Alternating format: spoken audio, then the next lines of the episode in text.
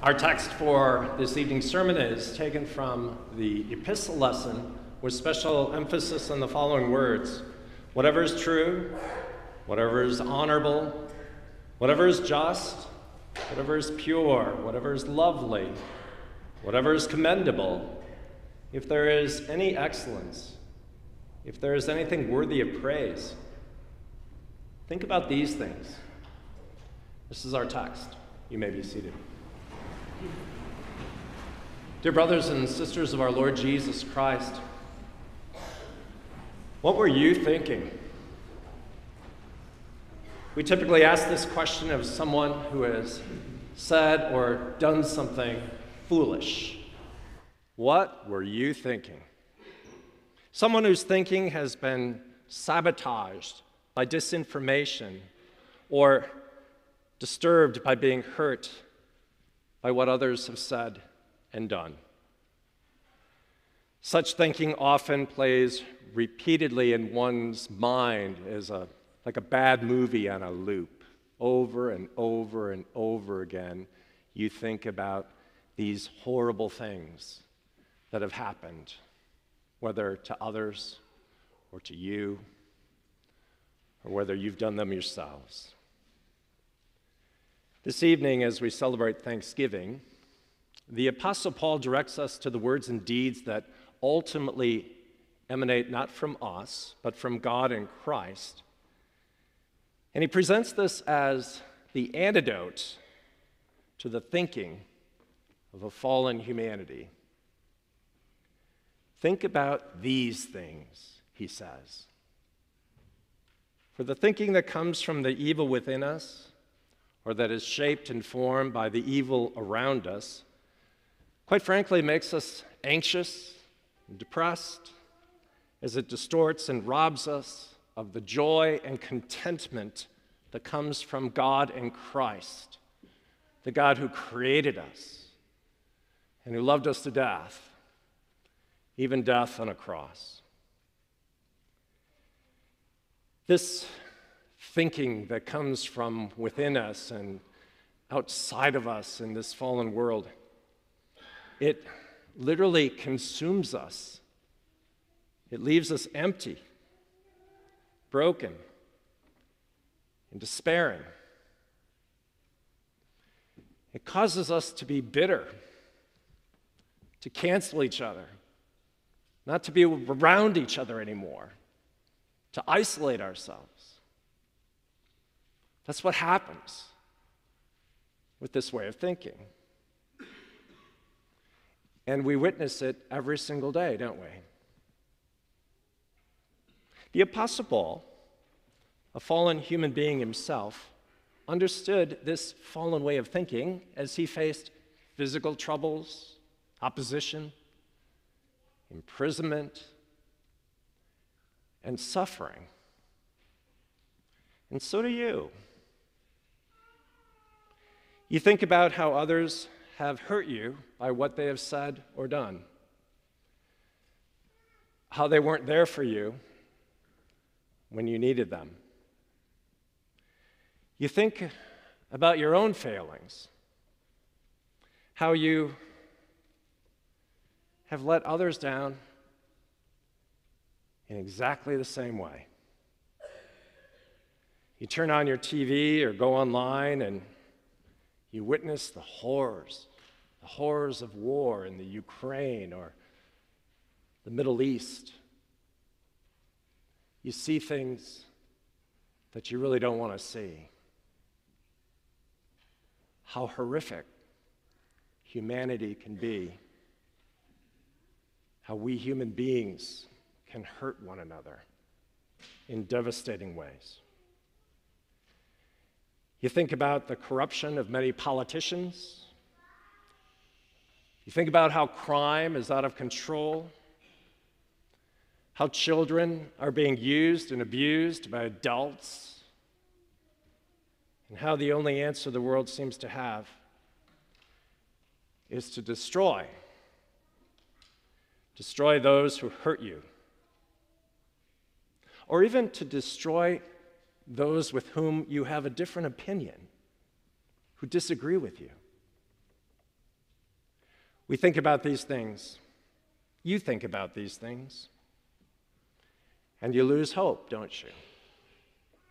You become anxious and fall into despair. This is nothing new. The Apostle Paul lived in this same kind of world, with, quite frankly, the same kind of issues we face in this, the 21st century. Yet, amid our troubles and the evils of a fallen world, the Apostle Paul boldly says this quote, Do not be anxious about anything, but in everything, by prayer and supplication with thanksgiving, let your requests be made known to God. Talk to God about it. Cry out to Him. Quite frankly, He's the only one who can fix it. Or as the hymn writer says, take it to the Lord in prayer. Talk to Him. He hears you, He knows your voice, He knows your name. In other words, don't look don't look within yourself for help or even to the people of a fallen humanity. Rather, access the things of God, His things, the things of His Spirit, the fruit of His Spirit. For example, love, joy, peace, patience, kindness, goodness, faithfulness, gentleness, and self control. You have access to these things, and so do I. Why do we turn our back on them? Why do we keep returning to ourselves and a fallen world like a dog returns to his vomit? Look outside to yourself, to the God who created you when you didn't exist. Life and new life comes from outside of you, from the God who created you and redeemed you. By accessing His gifts that come to us through His Word, the peace of God, the Apostle Paul reminds us, which surpasses all understanding, all that's going on, it will guard your hearts and minds in Christ Jesus. Will guard you and protect you. Do you know that when God put his name on you, that meant that if anyone's going to mess with you, they got to mess with him. And no one messes with him. Not even death can mess with him. He rose from the dead with witnesses. He comes by his Spirit at work through his word as he has promised. What he says, he does. He is in our midst to give us the antidote to everything that's wrong with ourselves and this fallen world. That's why the Apostle Paul says, think about these things. Think about these things that God in Christ loves you when no one else does. He loves you when you're at your worst, when you're unlovable and He will always love you. You see, He was sent into the world not by some boss, He was sent into the world by our Father. And our Father in heaven will always love you, no matter what the horrific things you might do. To be sure, He's mortified by those things,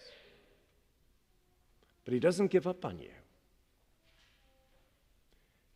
He sends his son to restore your, your humanity and mine. The Apostle Paul says, whatever is true, think about this. He's the way, the truth, and the life. Whatever is honorable, nothing more honorable than what God in Christ has done for us. Whatever is just, totally innocent, no sin in thought, word, or deed He's just. He always does what's right, every single time. Whatever is pure, No one is pure except God in Christ, the sinless Son of Man, who comes to give us his, it's a little loud, who comes to give us his saintliness, his goodness, to make it ours. Whatever is lovely, whatever is commendable, whatever is excellent or worthy of praise. These things are all about Jesus, the man, the human being as we were meant to be. Think about what he does for all of us fallen human beings. All of us who have broken every commandment, whether it be in thought, word, and, or deed. He clothes us with his goodness, with his perfection, with his life that conquers death. What you have learned, the Apostle Paul says, and heard and seen in me, practice these things. See, the Word of God was bearing fruit in his life. The Word of God never returns empty, it always does what it says. Practice these things, and the God of peace will be with you. You'll be an instrument of His peace, of His love and His care. For as we heard from our Old Testament lesson, man does not live by bread alone, but man lives by every word that comes from the mouth of God. As the Lord says through the prophet Isaiah, so shall my word be that goes out from my mouth. It will not return empty, but it shall accomplish that which I purpose, and it shall succeed in the thing for which I sent it. And it does every single time. The preceding verse to our text. In it, the Apostle Paul says, Rejoice in the Lord always. I say it again, rejoice. And he says, The Lord is at hand. In other words, he hasn't left. He's never going to leave you nor forsake you. The Lord is here as he has promised, as we gather in his name to hear his word as he bodies and bloods us together with him and one another through the forgiveness of sins. The Apostle Paul is giving us a better way of thinking, isn't he? Giving us to think from not our own fallen perspective, but from the perspective of the God who created us and redeemed us. Not our way of thinking, but Jesus' way of thinking a way of thinking that leads us to be thankful, not bitter, that transcends the things of this world. A way that lasts because it is a thankfulness that doesn't come and go like the things of this world, it, it doesn't change, it's eternal. It's risen from the dead. It is in Jesus so that we can say today, as we celebrate Thanksgiving and every day, with Moses and the people of Israel, with the psalmist, with Paul and the Philippian Christians, with the leper that Jesus healed, with Christians through the ages, with those Christians already with the Lord in glory, all of us together, one holy Christian church, united in Christ with one voice, wherever you are, however you are, proclaiming in faith. Oh, give thanks to the Lord, for he is good, for his steadfast love endures forever. Think about these things. Amen. Now may the peace of God that surpasses all understanding guard our hearts and our lives in Christ Jesus our Lord. Amen.